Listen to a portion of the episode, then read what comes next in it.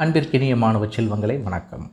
பதினொன்றாம் வகுப்பு தமிழ் பாடத்தில் ஒரு புதினத்திலிருந்து ஒரு சிறிய ஒரு சிறுகதை தொகுப்பை நாம் இப்போது பார்க்கலாம். ஜெயமோகன் நாகர்கோவிலை சேர்ந்தவர். விஷ்ணுபுரம் கொற்றவை உள்ளிட்ட பல புதினங்களோடு சிறுகதைகளும் கட்டுரைகளும் எழுதியுள்ளார். இயற்கை ஆர்வலரும் யானையை பாத்திரமாக வைத்து ஊமை சென்னாய் மத்தகம் ஆகிய கதைகளையும் எழுதியுள்ளார். இந்த குறும்புதினம் அறம் என்னும் சிறுகதை தொகுப்பில் இடம்பெற்றுள்ளது. இந்த யானை டாக்டர் என்கின்ற இந்த சு குறும்புதினத்தினுடைய சுருக்கமான வடிவத்தை தான் இப்போது நாம் படிக்க இருக்கிறோம். இந்த பாடத்திலிருந்து நாம் என்ன தெரிந்து கொள்ளப் போகிறோம் என்றால் காட்டு வளத்தையும் காட்டு உயிர்களையும் பாதுகாக்கப்பட வேண்டும். உயிர் சங்கிலி உயிர்ப்புடன் அமைதல் என்ற ஒரு நோக்கத்திற்காக இந்த பாடலை இந்த ப இந்த பாடத்தை இப்போது நாம் படிக்க இருக்கிறோம். இந்த பட பாடத்திற்கு செல்வதற்கு முன்பாக இதனுடைய நுழையும் முன் ஒரு சிறு முன்னோட்டத்தை இப்போது பார்த்து கேட்டு தெரிந்து கொள்ளலாம். பக்கம் வந்து முப்பத்தி எட்டு. எடுத்துக்கோங்க. இயல் இரண்டு யானை டாக்டர் எழுதியவர் ஜெயமோகன் என்கின்ற ஆசிரியர். காட்டின் வளத்திற்கு அடிப்படையாக விளங்கும் யானைகளை காட்டின் மூலவர் என்பர். மனிதர்கள் அல்லாத உயிரினங்களில் தன்னை அறியும் ஆற்றலை பெற்றதும் மனிதர்களின் குணங்களில் பலவற்றை கொண்டதுமான யானைகள் நமது பண்பாடு கலைகளின் பிரிக்க முடியாத அங்கமாக விளங்குகின்றன. அவற்றுக்கு தெரிந்தோ தெரியாமலோ நாம் பல்வேறு இன்னல்களை இழைக்கிறோம். வானத்து நிலவும் மண்ணுலகத்து கடல் போல என்றும் அழுக்காத யானைகளின் பேரூரு காட்சியை காண அவற்றின் தடத்தை பின்தொடர்வோம். Doctor V. கிருஷ்ணமூர்த்தி வனத்துறையின் மிருக டாக்டராக முப்பது ஆண்டுகளுக்கு முன்னால் டாப் ஸ்லிப்புக்கு வந்தவர். டாக்டர் கே என்று அனைவராலும் அன்புடன் அழைக்கப்பட்ட அவர் காட்டு மிருகங்களுக்கும் பழக்கப்படுத்தப்பட்ட மிருகங்களுக்கும் மருத்துவ உதவி அளிப்பதை பணியாக கொண்டவர். ஆனால் மெல்ல மெல்ல யானைகளுக்குரிய சிறப்பு மருத்துவராக அறியப்பட்டார். தமிழக வனத்துறையில் யானைகளை பற்றி நன்கறிந்தவர் என்று ஆன பின்னர் எங்கே யானைக்கு என்ன பிரச்சனை என்றாலும் அவர்தான் செல்ல வேண்டும் என்ற நிலை வந்தது. இந்தியாவில் மட்டுமல்ல ஒரு கட்டத்தில் உலகத்தின் பல நாடுகளில் உள்ள யானைகளுக்கும் அவர்தான் மருத்துவ ஆலோசகர்.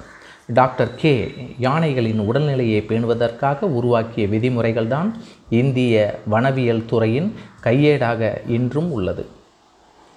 கிட்டத்தட்ட அதே குறிப்புகளின் இன்னொரு வடிவமே காசிரங்கா காண்டாமிருகங்களுக்கும் பயன்படுத்தப்படுகிறது என்கிறார்கள். ஒருமுறை முதுமலையில் ஒரு யானைக்கு கால் வீங்கி அது காட்டில் அலைவதாக தகவல் வந்தபோது டாக்டர் கேயுடன் நானும் வனத்துறை அதிகாரி என்ற முறையில் சென்றேன். காட்டுக்குள் அந்த யானை இருக்கும் இடத்தை குறும்பர் ஏற்கனவே கண்டு வைத்திருந்தார்கள். அவர்களை ஏற்றிக்கொண்டு ஜீப்பில் காட்டுக்குள் நுழைந்தோம். அதுவும் பழங்கால குதிரைப்பாதை தான் நெடுந்தூரம் சென்ற பின் ஜீப்பை நிறுத்திவிட்டு நானும் டாக்டரும் காட்டுக்குள் சரிவில் இறங்கிச் சென்றோம். துப்பாக்கியுடன் இரு வனக்காவலர்களும் மற்ற பொருள்களுடன் இரு குறும்பர்களும் எங்களுடன் வந்தார்கள். உடலை அறுக்கும் வேய் மூங்கில் இலைகளை அகற்றி டாக்டர் கே முன்னால் சென்று கொண்டே இருந்தார். தரையில் உள்ள வேர் முடிச்சுகள் என் கால்களை தடுக்கின. எழுபதை நெருங்கினாலும் டாக்டர் கே மிக கச்சிதமான உடல் கொண்டவர். காடு அவருக்கு மீனுக்கு கடல் போல கொஞ்ச நேரத்தில் காட்டில் யானைகளின் நெடி மெலிதாக வர ஆரம்பித்தது. யானைகள் ஏற்கனவே எங்களை கவனித்து விட்டன என்று தெரிந்தது. மெல்லிய யானை உருமல் கேட்ட புல்வெளியில் பனிரெண்டு யானைகள் கூட்டமாக நிற்பதை கண்டோம். எங்கள் கண்களை ஓட்டிய போது மேலும் ஆறு யானைகள் மூங்கில் புதர்களுக்குள் மேய்ந்து கொண்டிருந்தன. அவற்றின் அருகே நான்கு குட்டி யானைகளும் நிற்பது தெரிந்தது. டாக்டர் கே தன் கருவிகளை எடுத்து பொருத்தி கொண்டார். சிறிய துப்பாக்கி போன்ற ஒன்று. அதில் மாத்திரையே குண்டாக இருக்கும். யானையை கூர்ந்து தொலைநோக்கியால் கவனித்தார். அதன் எடையை அவதானிக்கிறார் என்று தெரிந்தது. எடைக்கு ஏற்பத்தான் அந்த யானைக்கான மயக்க மருந்தின் அளவை தீர்மானிக்க முடியும். அவர் முழுமையாக தனக்குள் மூழ்கி வேலை செய்வதை பார்த்து கொண்டிருந்தேன். கருவிகளை பொருத்தி கையில் எடுத்துக்கொண்டு நீங்கள் இங்கே இருங்க நான் போய் பார்க்கிறேன் என்றார். அவரிடம் எதுவும் சொல்ல முடியாது என்று ஏற்கனவே நான் நன்றாக அறிந்திருந்தேன். அந்த யானை பெரிய மரத்தடிக்கு பக்கத்திலே நின்றுக்கிட்டு இருக்கு. கீழே விழுந்தால் அடிபட்டுரும்.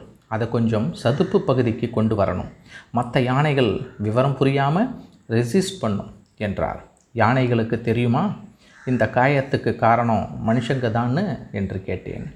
கண்டிப்பாக ரொம்ப நல்லா தெரியும் என்றார். மனிதனின் கீழ்மைகள் நாள்தோறும் வளர்வதன் சாட்சியாக யானைகளின் மரணங்கள் நிகழ்கின்றன. சுற்றுப்பயணம் என்ற பெயரில் காட்டுக்கு வரும் வசதியானவர்களும் படித்தவர்களும் குடித்துவிட்டு வெறியுடன் காட்டு மரத்தின் மீது வீசி எறியும் மது குப்பிகள் மிகவும் ஆபத்தானவை. மற்ற எந்த மிருகத்தை விடவும் யானைகளுக்கு மிக அபாயகரமானவை. யானையின் அடிக்கால் மணல் மூட்டை போன்றது. மரத்தடியில் கிடக்கும் குப் குப்பியின் பாகங்கள் அதன் மகத்தான எடை காரணமாக பாதங்களுக்குள் முழுக்க புகுந்துவிடும். நடக்க நடக்க உள்ளே செல்லும். அதன் பின்னால் யானையால் நடக்க முடியாது. காயம் சீழ் வைக்கும் குருதி பாதைகளையோ எலும்பையோ அவை தொட்டுவிட்டதென்றால் அதன் பின் யானை உயிருடன் எஞ்சாது ஆனால் உயிர் போகிற வழி இருந்தாலும் யானை அலறாது துடிக்காது. கண் மட்டும் நல்லா சுருங்கியிருக்கும். உடம்பு அங்கங்கே அதிரும். யானை சம்மதிச்சா அதுக்கு மயக்க மருந்தே கொடுக்காம கூட அறுவை சிகிச்சை பண்ணலாம்.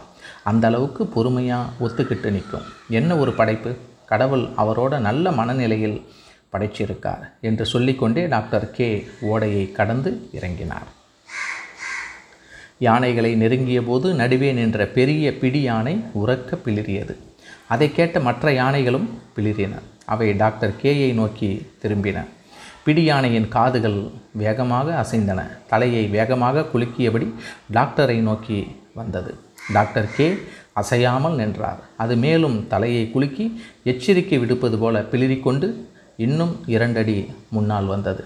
யானை தலையை குலுக்கினால் அது எச்சரிக்கிறது தாக்குவேன் என்றுதான் அர்த்தம். என் இதய துடிப்பை என் காதுகளில் கேட்டேன். Doctor K. அசையாமல் சில நிமிடங்கள் நின்றார். யானையும் அசையாமல் நின்றது. டாக்டர் கே மேலும் முன்னே சென்றார். இப்போது அந்த யானை நெருங்கி வந்தது. ஆனால் தலையை குலுக்கவில்லை. மத்தகத்தை நன்றாக தாழ்த்தியது. அதுவும் எச்சரிக்கை அடையாளம்தான் பல மணி நேரம் நீடித்த இக்காட்சியின் முடிவில் அந்த பிடி யானை பின்வாங்கியது. அதனை பின்பற்றி அனைத்து யானைகளும் மூங்கில் கூட்டங்களுக்குள் சென்றன. டாக்டர் கே கையை தூக்கி எங்களை வரும்படி செய்கை காட்டினார். நானும் பிறரும் ஓடைக்குள் இறங்கினோம். வனக்காவலர்கள் பின்னால் தங்கிவிட நானும் குறும்பர்களும் முன்னால் சென்றோம். பாதிக்கப்பட்ட யானை சற்றென்று சாய்ந்திருந்த மரம் அதிர நிமிர்ந்து எங்களை நோக்கி வந்தது. அதன் பின்னங்கால் வீங்கி மற்ற கால்களை விட இரு மடங்காக இருந்தது. அதை கிட்டத்தட்ட இழுத்துத்தான் அது முன் நகர முடிந்தது. அது நாளடி முன்னால் வந்ததும் டாக்டர் அதை சுட்டார். மாத்திரை அதன் தோலுக்கு மேல் பதமான சதையில் புதைந்ததும் யானை உடல் அதிர்ந்து அப்படியே நின்றது. காதுகளை அசைப்பது நின்றது. அதன் அசைவு கொஞ்சம் கொஞ்சமாக குறைந்தது. முன்காலை கொஞ்சம் வளைத்து ஆடியது. சட்டென்று பக்கவாட்டில் சாய்ந்து சேற்றை அரைந்து புல்மேல் விழுந்தது. துதிக்கையின் நுனியால் எங்களை வாசம் பிடித்த பின் யானை அசைவிழந்தது. டாக்டர் கே யானையின் அருகே அமர்ந்து சுறுசுறுப்பாக வேலையை தொடங்கினார். நான் அவருக்கு உதவினேன். காடுகளுக்குள் மற்ற யானைகள் எங்களையே கூர்ந்து நோக்கி கொண்டு நிற்பதை உணர்ந்தேன்.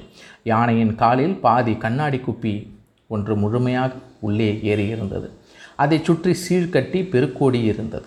கத்தியால் டாக்டர் கே அந்த பெரு பொறுக்கையை வெட்டி சீழ்பட்ட சதையை முழுக்க சிறிய கோடாலி போன்ற கருவியால் வெட்டி எடுத்தார்.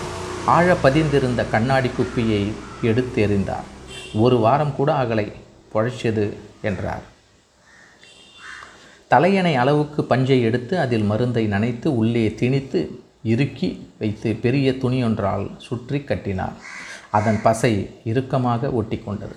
அதன் காலில் கூடார துணி போன்ற தோளின் மீது சிறிய எவர் சில்வர் கிளிப்புகளை குத்தி இறுக்கி அதனுடன் துணியை சேர்த்து ஒட்டி கட்டி இறுக்கி முடித்தார். அதன் மேல் கீழே கிடந்த கரிய சேற்றை அள்ளி நன்றாக பூசி மூடினார். யானையின் காதில் அதை திரும்பவும் கண்டுபிடிப்பதற்கான சிக்னலர் கம்மலை குத்தி அணிவித்துவிட்டு எழுந்தோம். மறைந்திருந்த யானைகள் ஒவ்வொன்றாக தரையில் கிடந்த யானையை சூழ்ந்து கொண்டன. துணியை துதிக்கையால் தடவி பரிசோதனை செய்து பெரிய யானை மெல்ல பிளிர மற்ற யானைகளும் அதனை தொடர்ந்து பிளிரின. ஒரு குட்டி யானை மட்டும் மஞ்சனத்தி மரத்தடியில் நின்று காதுகளை முன்னால் தள்ளி எங்களையே பார்த்தது. துணிக்கட்டை அவுத்துறாதில்ல என்றேன். அதுக்கு தெரியும். ஆனால் யானைக்கு பொதுவாக வெள்ளை நிறம் பிடிக்காது. சேறு பூசலைன்னா நிம்மதியாக காலை நோண்டிக்கிட்டே இருக்கும் என்றார். குணமாயிடுமா என்றேன். அநேகமாக பதினஞ்சு நாள்லே பழையபடி ஆயிடும். யானையோட ரெசிஸ்டன்ஸ் பயங்கரம். சாதாரண ஆன்டிபயாட்டிக் கூட அபாரமாக வேலை செய்யும் என்றார். மீண்டும் டாப் ஸ்லிப்புக்கு காரில் திரும்பும்போது டாக்டர் கே என்ன ஒரு அற்புதமான படைப்பு. என்றைக்காவது தமிழ்நாட்டிலே யானை இல்லாமல் போனால் அப்புறம் நம்ம பண்பாட்டுக்கு என்ன அர்த்தம் என்றார். அடுத்த முறை அவரை யானை முகாமில் சந்தித்தேன். அவர் வந்ததும் நாற்பத்தெட்டு துதிக்கைகள் தலைக்கு மேல் எழுந்து அவரை வரவேற்றன. அவர் அவற்றுடன் கொஞ்சியபடி குழவியபடி வேலைகளில் மூழ்கினார். ஒவ்வொரு யானையாக பார்த்து பரிசோதனை செய்து அறிக்கைகளை தயாரித்து கொண்டிருந்தார். அவர் சொல்ல சொல்ல நான் எழுதினேன். நடுவே ஷெல்லி கொஞ்சம் கம்பன் கொஞ்சம் பரணர் பற்றி பேசினார் வனத்துறை அதிகாரி என்பதை மறந்த நான் மெல்ல மெல்ல அவரின் உதவியாளராகவும் ரசிகராகவும் மாணவராகவும் மாறிக்கொண்டிருந்தேன். ஒரு நாள் அவர் வீட்டுக்கு சென்றதுமே அவர் எழுதி வைத்திருந்த பெரிய ஆய்வேட்டை எடுத்து நீட்டினார். படிச்சு பாரு என்றார். அவருடன் பேசிக்கொண்டே இருந்ததில் இருட்டிவிட்டது. கிளம்புறியா? வேணுமானா இங்கேயே தங்கிக்கோ என்றார். அசதியாக இருந்ததால் நான் படித்து கொண்டே படித்தேன். டாக்டர் இரவு உணவை அரை மணி நேரத்தில் சமைத்தார். இருவரும் அமைதியாக சாப்பிட்டோம். கோயில் யானைகளை காட்டுக்குள் கொண்டு வந்து பராமரித்து திருப்பி அனுப்புவதற்கான செயல் திட்டத்தை பற்றி விளக்கி கொண்டிருந்தாள். இரவு பத்து மணிக்கு களைப்பு காரணமாக நான் படுத்து தூங்கிவிட்டேன். மீண்டும் விழித்தபோது அறையில் வெளிச்சம் இருந்தது. டாக்டர் கம்பளி சட்டையை போட்டுக்கொண்டிருந்தார் வெளியே ஏதோ சத்தம் கேட்குது யானை வாசமும் அடிக்குது என்றார். யானை கூட்டம் வந்திருக்குமோ என்றேன். வழக்கமாக இந்த பக்கம் வராது. ஏதோ காரணம் இருக்கணும் என்று டார்ச்சை எடுத்துக்கொண்டார் நானும் கிளம்பினேன். ஆனால் அதற்குள்ளாகவே டாக்டர் கே யானையை பார்த்து விட்டிருந்தார் குட்டி இரண்டு வயசுக்குள்ளே இருக்கும் என்று அவர் சுட்டிக்காட்டிய இடத்தில் சில கணங்களுக்கு பின் நானும் அந்த யானைக்குட்டியை கண்டேன். இந்த வயசுலே தனியாக வராதே என்றார் டாக்டர். வா பார்ப்போம். இருட்டில் வெளிச்சத்தை அடித்தால் அதன் பின் சூழலை பார்க்க முடியாது என்பதால் இருட்டுக்குள்ளேயே சென்றோம். யானைக்குட்டி மெல்ல பிளிறியபடி துதிக்கையை தூக்கி மோப்பம் பிடித்தது. ஈசி ஈசி என்றார் டாக்டர். யானைக்குட்டி மெல்ல முன்னால் வந்தது. அது நொண்டுவது போல் இருந்தது. காயம் பட்டிருக்கு என்றேன். யானைக்குட்டி மீண்டும் நின்று ஜெர்சி பசு கத்தும் ஒளியில் பிளிறியது. மீண்டும் தள்ளாடியபடி முன் நகர்ந்தது. டாக்டர் என்னிடம் நில்லு என்று சொல்லிவிட்டு அருகே சென்றார். அது துதிக்கையை ஊசல் போல் வீசி தலையை வேகமாக ஆட்டி அவரை வரவேற்றது.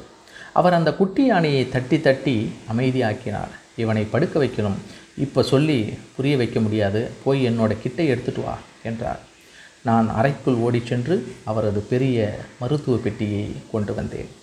Doctor K. அதன் வாயில் ஊசி போட்டார். துதிக்கையை முன்னங்கால்களுக்கு நடுவிலே முன்பக்கம் வரை ஊஞ்சல் போல ஆட்டி முன்னும் மின்னும் உடலை அழைத்தது.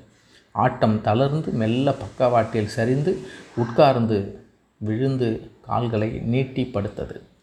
விளக்கு என்றார். நான் காட்டினேன். மறுபடியும் மதுக்குப்பி இம்முறையில் அதன் கீழ் நுனிக்கால்களுக்கு வெளியே நீட்டி தெரிந்தது. யானை அதிக எடை இல்லாததனாலும் அதிக நாட்கள் ஆகாமல் இருந்ததனாலும் அது உள்ளே செல்லவில்லை. டாக்டர் அதை பிடித்து இழுத்து உருவினார். குருதி அவர் கையை நனைத்தது. கையை உள்ளே விட்டு மதுக்குப்பியின் பாகம் ஏதும் இல்லை என்பதை உறுதி செய்து பஞ்சை மருந்தில் நனைத்து உள்ளே செலுத்தி கட்டினார். ஒரு மணி நேரத்தில் எந்திரிச்சிடுவான். காலையிலே முதுமலைக்கு திரும்பி போயிடுவான் என்றார் கே. முதுமலைக்கா? என்றேன். ஆமாம் அங்கே இருந்து தானே வந்திருக்கான். நீயும் இவனை பார்த்துருக்கேன் ஒன்றரை வருஷம் முன்னாடி நாம் முதுமலையிலே ஒரு யானைக்கு இதே மாதிரி மது குப்பி எடுத்தோமே அப்போது இந்த பெரிய மஞ்சனத்தி மரத்தடியில் நின்னது இவன்தான். அப்போ ரொம்ப சின்ன குட்டி என்றார். எப்படி தெரியும்? என்றேன். ஏன்? அங்கே பார்த்த ஒரு மனுஷனை உன்னால் திரும்பி பார்த்தா சொல்லிட முடியாதா? என்றார். பின்னர் டாக்டர் கே எழுந்து கைகளை பஞ்சால் அழுத்தி துடைத்து காகித பைக்குள் போட்டார். அவ்வளவு தூரம் உங்களை தேடியா வந்திருக்கான்? ஆச்சரியம் என்றேன். பாவம் நல்ல வழி இருந்திருக்கு. யானைகள் அடையாளங்களை கண்டுகொண்டு தேடிச் செல்வதை பற்றி நிறைய கேள்விப்பட்டிருக்கிறேன். முந்நூறு கிலோமீட்டர் தூரம் கூட யானைகள் தேடிச் செல்வது உண்டு. அவை சிறு தகவல்களை கூட மறுப்பதில்லை என்றார். இருந்தாலும் ஜீப்பில் திரும்பிய எங்களை ஒரு குட்டி யானை அத்தனை தூரம் தேடி வந்தது எங்கனை பிரமு பூட்டியது நாங்கள் மீண்டும் வீட்டுப்படியை அடைந்ததும் டாக்டர் கே. காட்டை உற்று பார்த்தார். இருளுக்குள் மெல்லிய இருள் அசைவுகள் உருவாகின. பெரிய யானை கூட்டமே அங்கே நிற்பதை காண முடிந்தது. நான் விளக்கை அடிக்கப் போனேன். வேண்டாம் என்றார் டாக்டர். என்னால் அந்த கால் ஊனமான யானையை அதன் மெல்லிய கோணல் கொண்ட நடையை வைத்து அடையாளம் காண முடிந்தது. அவை முன்னால் வந்து அரைவட்டமாக காதுகளை அசைத்து கொண்டு நின்றன. வந்து கூட்டிக் கொண்டு போயிடும் வா என்று டாக்டர் சொல்லிக்கொண்டே திரும்பிய போது சட்டென்று இருபதுக்கும் மேற்பட்ட யானை பிளிரல்கள் ஒன்றாக இணைந்து பேரொளி எழுப்பின. என் உடல் சிலிர்த்து கூசி கண்கள் பொங்கி நிறைந்து வழிந்தன. நெஞ்சடைக்க கை கூப்பியபடி ஒரு சொல் மிச்சமில்லாமல் மனமிழந்து நின்றேன்.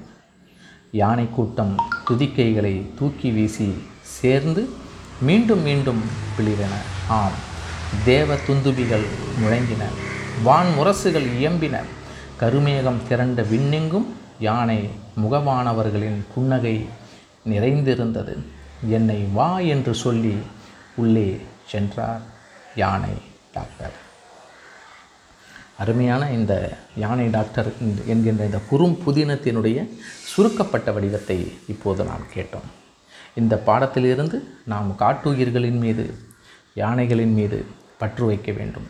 சுற்றுலாவாக செல்பவர்கள் அங்கே தேவையற்ற குப்பைகள் பிளாஸ்டிக் கழிவுகள் மது பாட்டில்களினுடைய குப்பைகள் மது பாட்டில்களை உடைத்து வராமல் அவற்றை சரியான இடங்களில் குப்பை தொட்டிகளில் போட்டு வரவும். அப்போதுதான் இது போன்ற காட்டு வளத்தையும் நாம் பாதுகாக்கலாம் காட்டு உயிர்களையும் நாம் பாதுகாக்க முடியும் என்று கூறி விடைபெறுகிறேன். நன்றி.